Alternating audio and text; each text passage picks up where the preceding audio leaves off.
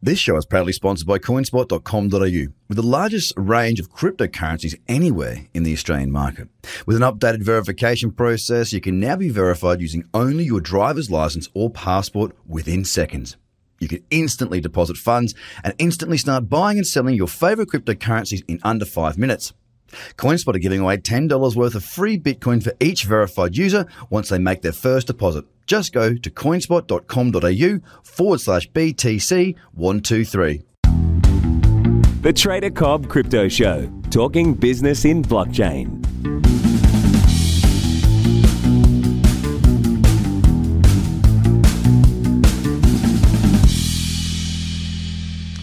G'day everybody and welcome to the TraderCobb Crypto Show. Today I have with me back Doc Severson of Ready Set Crypto. Thanks very much for your time, mate. Hey, great to be here again, Craig. Thanks. I always enjoy sitting down and having a chat with you, mate. We always pick up a lot and put a bit of back and forth into this because we've both been trading for a number of years.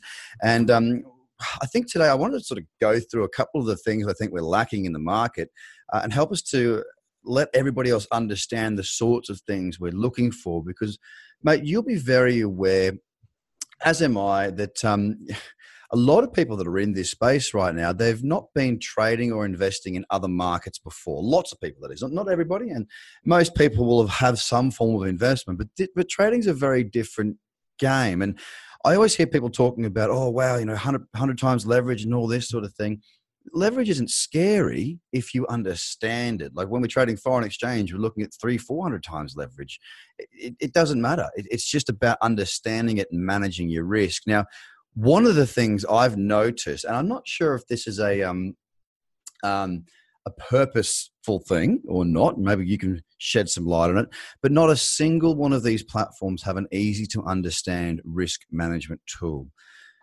Do you agree with that? Or have you got some places where I can have a look? Because I want people to understand their risk in a dollar term or a Bitcoin term or both.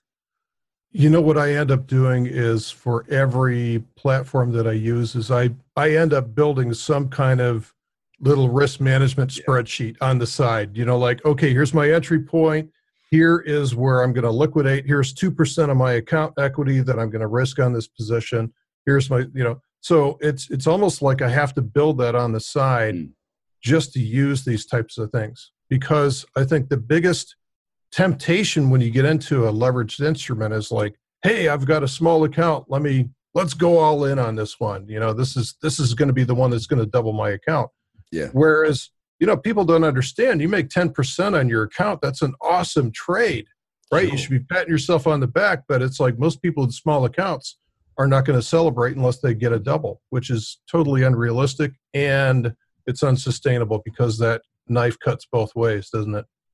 Absolutely. Look, I see people all the time, you know, people say like, when I'm trading, they're like, you know, how many X have you done on your account this year? It's like, A, that's not your business. And, you know, B, if you're measuring your success by how many times you multiply the capital you start with, okay. Yes, in 2017, 16, you had times when that would happen. And we might see that happen again. I'm sure we'll see some sort of big boom again, right? You probably see that happening again. But if you want to be a realistic investor or trader and investor within this space and have longevity, you need to understand that these are not normal conditions. Now, you go and trade foreign exchange, and this is what I say to people as a big differentiator to other people out there in the space. And you'll be on the same sort of Richter there, Doc, where it's, you know, I've been making my living from trading other markets my life. You know, my last 10 years, I've been trading 13, the last 10, this has been my gig, right?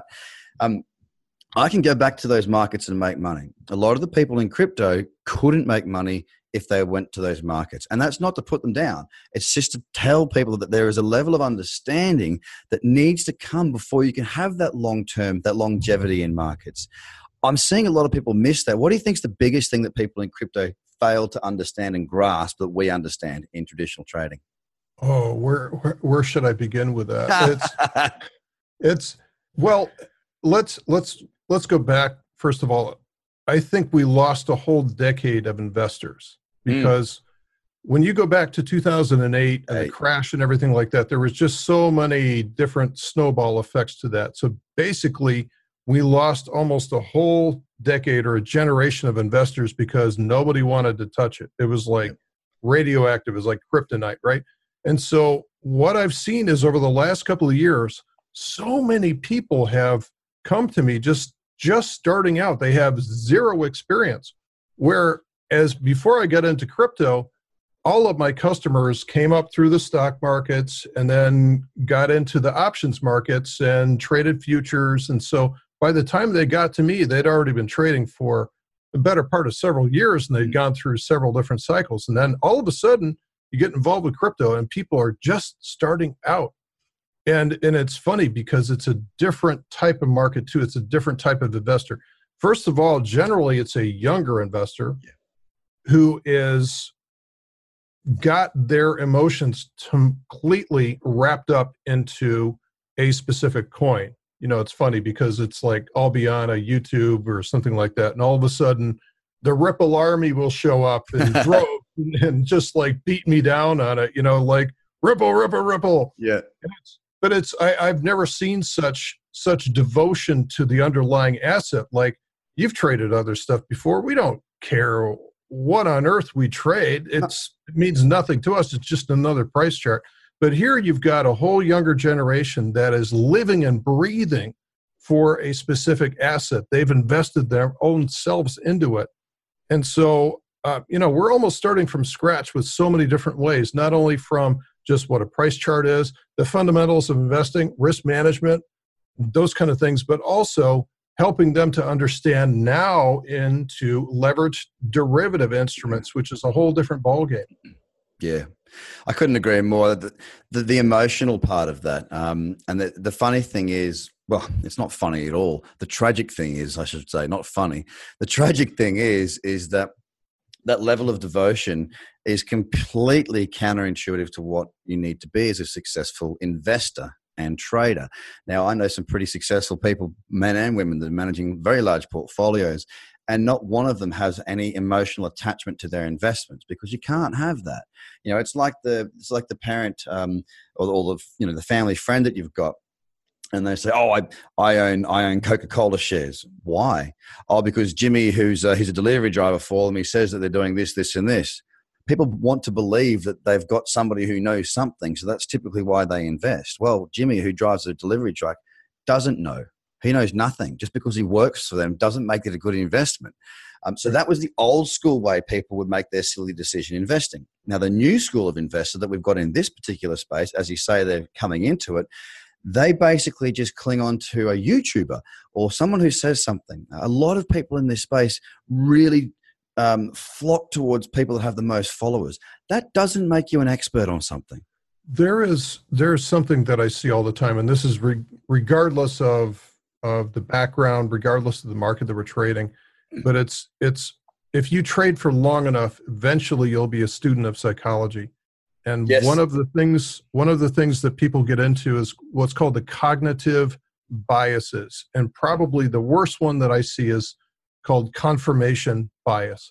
So here's kind of the chain of events is I tune into somebody's YouTube channel and I just connect with this dude. It's like, wow, okay, this guy, I am totally 100% in this guy's corner. So now what's happened is all of a sudden I've become a fan and I want to believe this guy. I want to believe everything that he says. And maybe he's got a very positive forecast or something like that. So I fall in with him. Well, I have now gotten confirmation bias, and the part of the brain which is called the reticular activating system all of a sudden acts as a filter.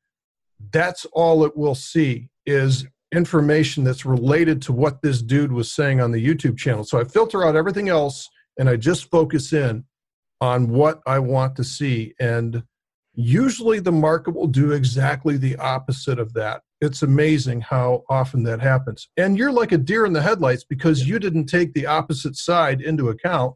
And all of a sudden you get run over like a freight train and you wonder what the hell happened. Of course, what you're going to do is go back and blame that guy now and say, well, if it wasn't for so-and-so, this wouldn't happen. But that's confirmation bias. And I see it happen every single day. And actually, it's something that all of us humans have. And I have to fight really hard not to get affected by it myself. Yeah. Well, that's a couple of things to touch on there. That part of the brain you're talking about, it's like when you buy a red Audi, you see Audis everywhere, particularly red ones. You know what I mean? When you're thinking of buying a car, you see them every. It's exactly the same thing. Now, that confirmation bias, what it does is it flips on two sides as well, is that now what you've done is you've gone, okay, I was wrong. I've lost money. Ouch, that sucks. Then you go back and you go, it's this guy's fault because he told me to do it. Now what you've done is you've made a mistake and you're not willing to accept the mistake, so therefore you won't learn. Then you go and repeat the same one. Now you find this other guy. Oh, he sounds great now. That other guy's a jerk, isn't he? I lost heaps of money because of him. He's useless. But this guy's the guy. I'm going to go and buy these tokens, and let the cycle repeat and repeat and repeat. They don't learn. There's no accountability, or not. I shouldn't be so harsh, but there's a lack of accountability for one's own decisions when this new wave of investors come in and they haven't had those lessons before, you know? You know, it's funny because I was forced to go on this sort of hunt for knowledge about this stuff because I was doing the same exact things. I would just sort of bounce from one thing to another like everybody else was. And it was just pissing me off because it's like, how could I know so much about all this stuff and be so bad at what I was doing? And it was just like, there's something going on here.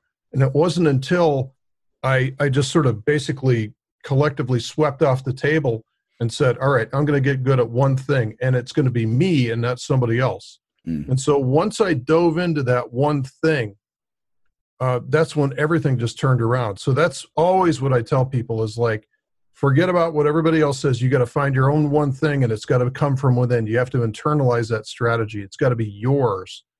And I know of guys that are fairly well-known traders that they will not watch the news. They will not read the paper. They will not do anything. They stumble out of bed 10 minutes before the market opens, and then, you know, they have no information, and they're looking at it with untainted eyes. Very similar, mate. That's very similar to what I do. I have a skim through headlines in the morning for the podcast. That's the only reason I do it, is to go through. And, you know, the reason that I do it more than anything else, Doc, is because I want people to understand how useless that information actually is, right? So you read through it, it's like, if the market went down, it's like, oh, Bitcoin's blah, blah, blah, blah. If the market goes, I said, remember, journalists write this stuff. They have to write articles. They're going to write what's going on in front of them. It's already happened. They're writing about. The things that are interesting is when it's sort of saying, you know, or such and such is doing this. And it's like, movement forward in the space. For example, a good one that I saw recently was AXA have, you know, the big insurance house have teamed up with, I can't remember the name of the company, to provide insurance for crowd raising and STOs. And I thought that's a really good step in the right direction because it allows institutional involvement now because there is a large company that is able to insure that base. And I thought see that piece of news, it's not going to affect my trading, but I'd like to go, okay, well, good. But that's a step in the right direction. And I do need to be a little bit up on what's going on as we, you know, we do this. This is our living. We trade, but we also talk. So it's pretty important to know what the hell's going on. But when I traded foreign exchange, the only news, or not just foreign exchange, but everything else, the only things I would check would be, when's the announcements coming out? When are they reporting? When are the earnings? If none of those things were getting in the way, that was it. I'd literally look at economic calendars, and that was all it was. That's all I want to see is, when are the risk events going to hit the tape today? That's all I care about. So nothing else really matters. You know, it's like the shorter your time horizon for the trade, the less that the news matters. Mm. How often do you get people come up to you and say, oh, what do you think of X, Y, Z? This guy's saying this and this and this. You must have it all the time like I do, right? What do you think of what this person's saying?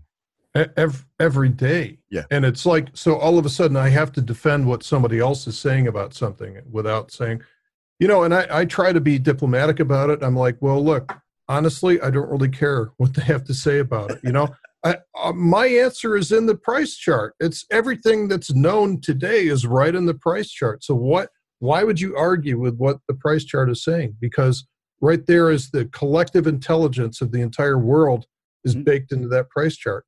It's funny, isn't it? Because I do the same. I'm like, you know, not to sound arrogant, you tiptoe around. You're like, I don't want to sound arrogant, but I really couldn't care less what anybody's saying. I I don't care. And they could be right, I could be wrong, but it doesn't matter because I'm the only one that makes my decisions, and I stand by that. You know, right or wrong, I have to believe in what I'm doing, not what I can't get sidetracked by what somebody else is doing. So, hey, I wanted to talk to you about something based on that leverage side of things. Now, we talked prior to hitting record here, and we discussed some of the things about different exchanges, platforms, brokers, whatever you want to call them, and how recently you called one up because you had some serious slippage, and they refunded you the trade. Now, it doesn't happen very often. I want to make that very clear, but tell us what happened.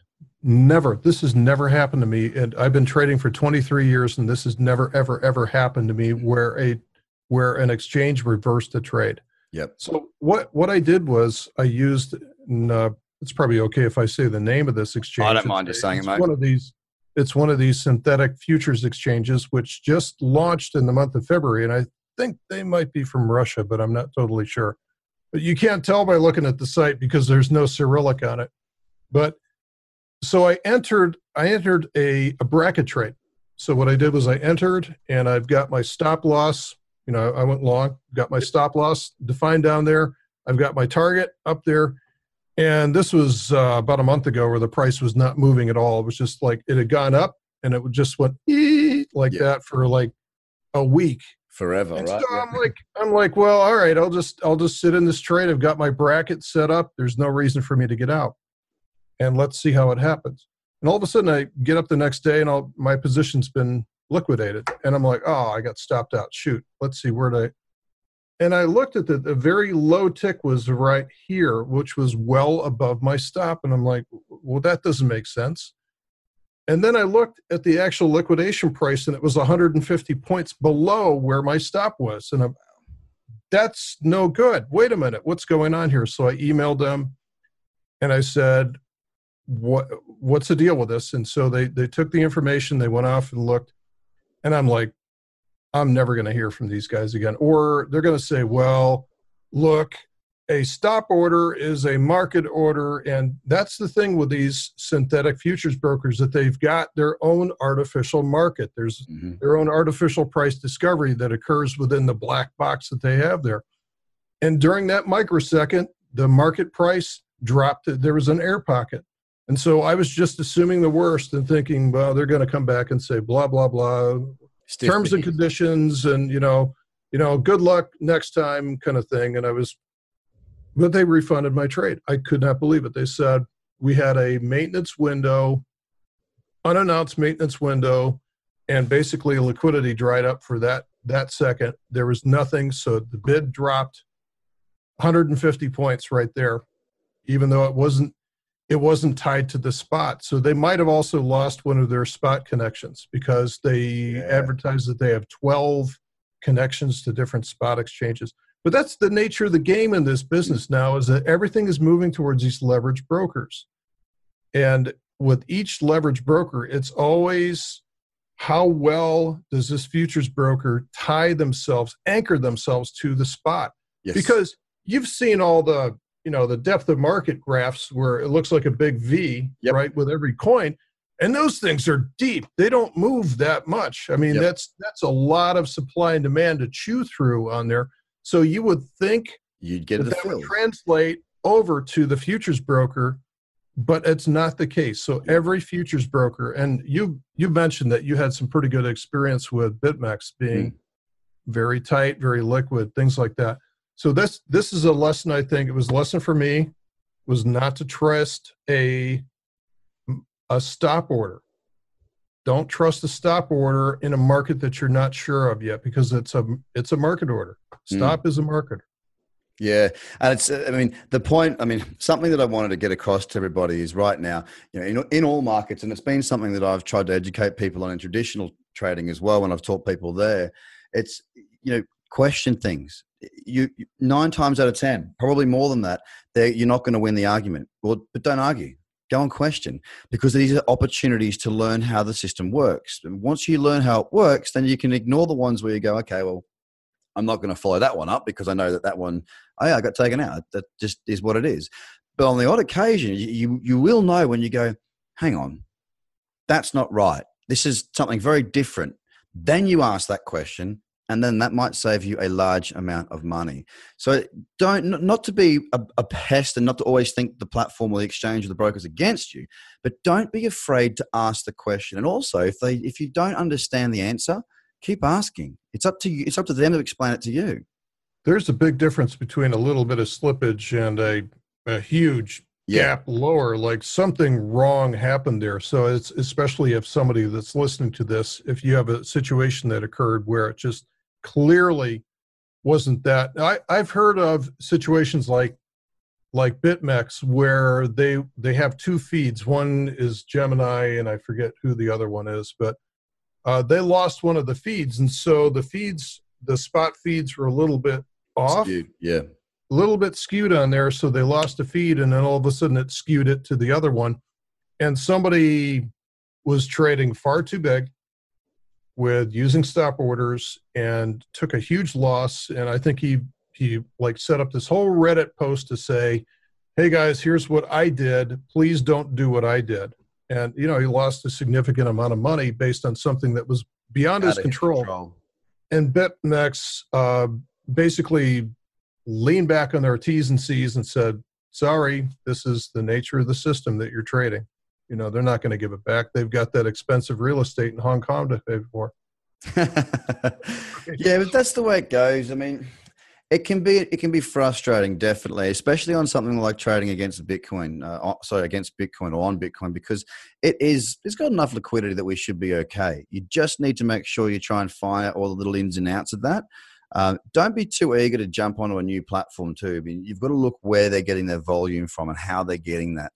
You know, slippage and stops not being met, that's where your risk really lies after risk management. If you don't know how to risk manage, then you shouldn't be using margin anyway. Right. Couldn't agree more. Then slippage is where you can get hurt. Could not agree more. Yeah. Without risk management, there is absolutely nothing that you should be doing in the margin trading area. But I mean, before we finish up, mate, because we usually go for sort of 20 minutes, half an hour, bang on the nose there. What are you seeing at the moment across the market? I mean, we've seen progression to the upside very slowly, I might add. There is some higher highs and higher lows. It's been ticking away. Obviously, we saw a bit of a sell-off last night. Nothing massive, you know, $140, and has recovered a bit from here. What's the chart? What are the charts telling you at the moment? Have you got any clarity in direction?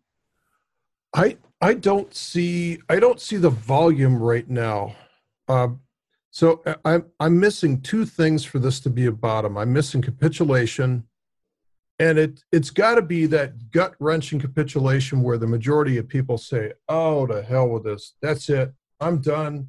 I'm walking away." And I've seen that in so many different markets. I've been through so many different bear markets, and every single one of them usually reaches that point of mass capitulation where people just said, I'm done. I can't take this anymore. And that's where the bottom comes from. And all of a sudden you get that reversal back up to the upside on big volume, and the squeeze hits, and all of a sudden the shorts get baked, and everybody sits on the sidelines and goes, well, I'm not falling for that one. This is just another fake rally. And I'm not feeling that right now. I just don't see the same signs. I love seeing the green candles. Don't get me wrong. I'm not sitting there, poo-pooing the rally, but it just doesn't have the same, doesn't have the same emotion that I'm used to seeing as a bottom. And so that run down from November to 3,200, you don't think that was close? You think we got to go lower? I mean, that was a big move. We lost half the value of Bitcoin in basically 2 or 3 weeks. It was nice, and that was really good. That shook out a lot of people, and it was close to what I'm looking for.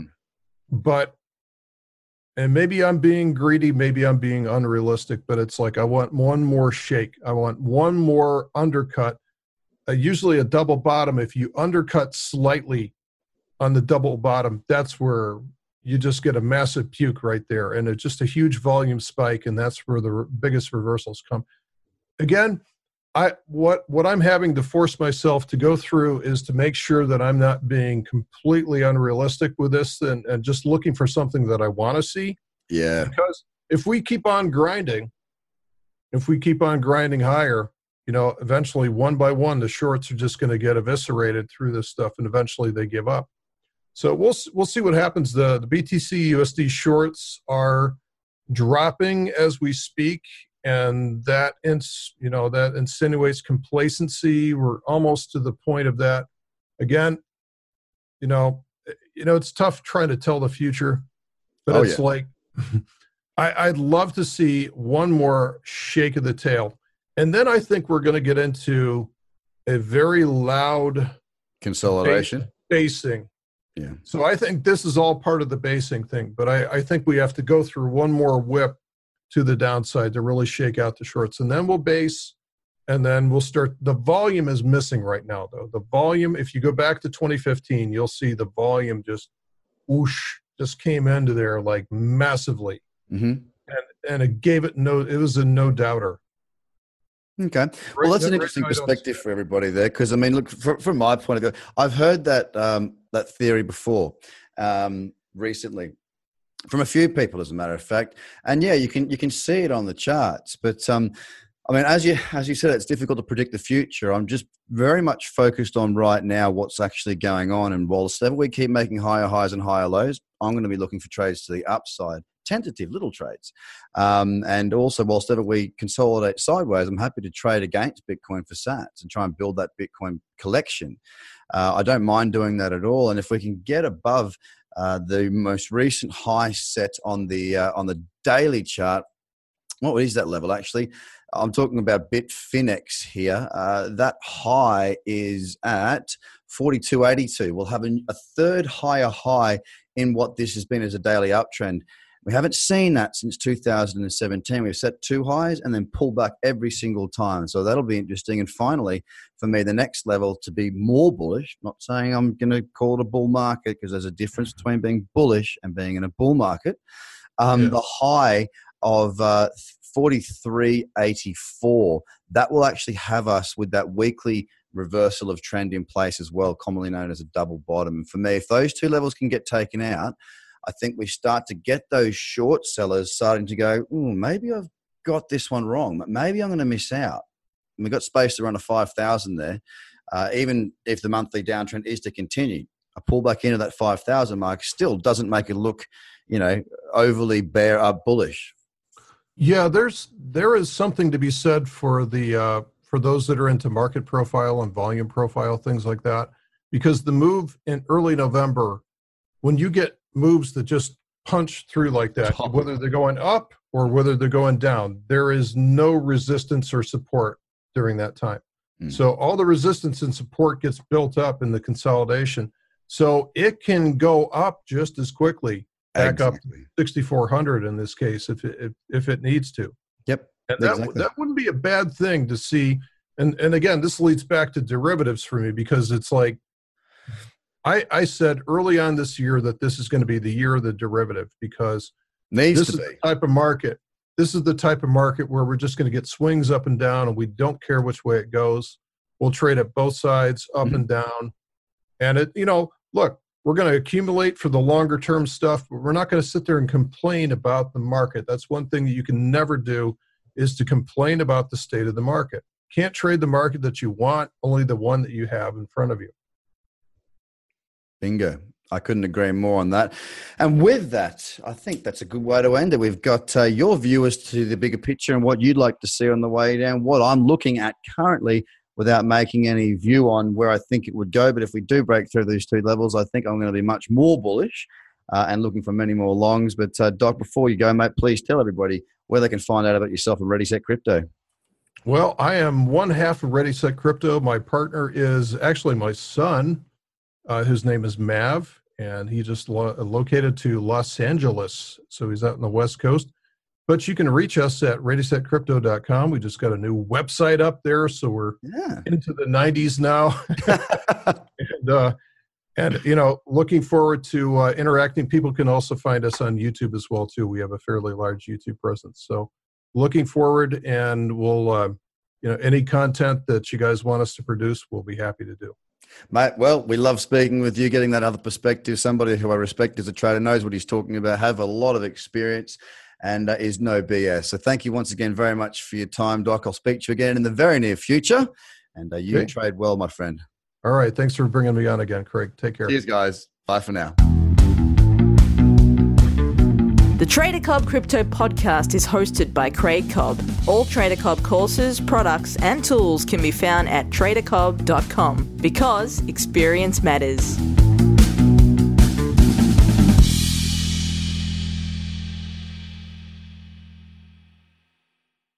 This show is proudly sponsored by Coinspot.com.au, with the largest range of cryptocurrencies anywhere in the Australian market. With an updated verification process, you can now be verified using only your driver's license or passport within seconds. You can instantly deposit funds and instantly start buying and selling your favorite cryptocurrencies in under 5 minutes. Coinspot are giving away $10 worth of free Bitcoin for each verified user once they make their first deposit. Just go to coinspot.com.au/BTC123. Views are of the advertiser, not TraderCobb or the audio presenter.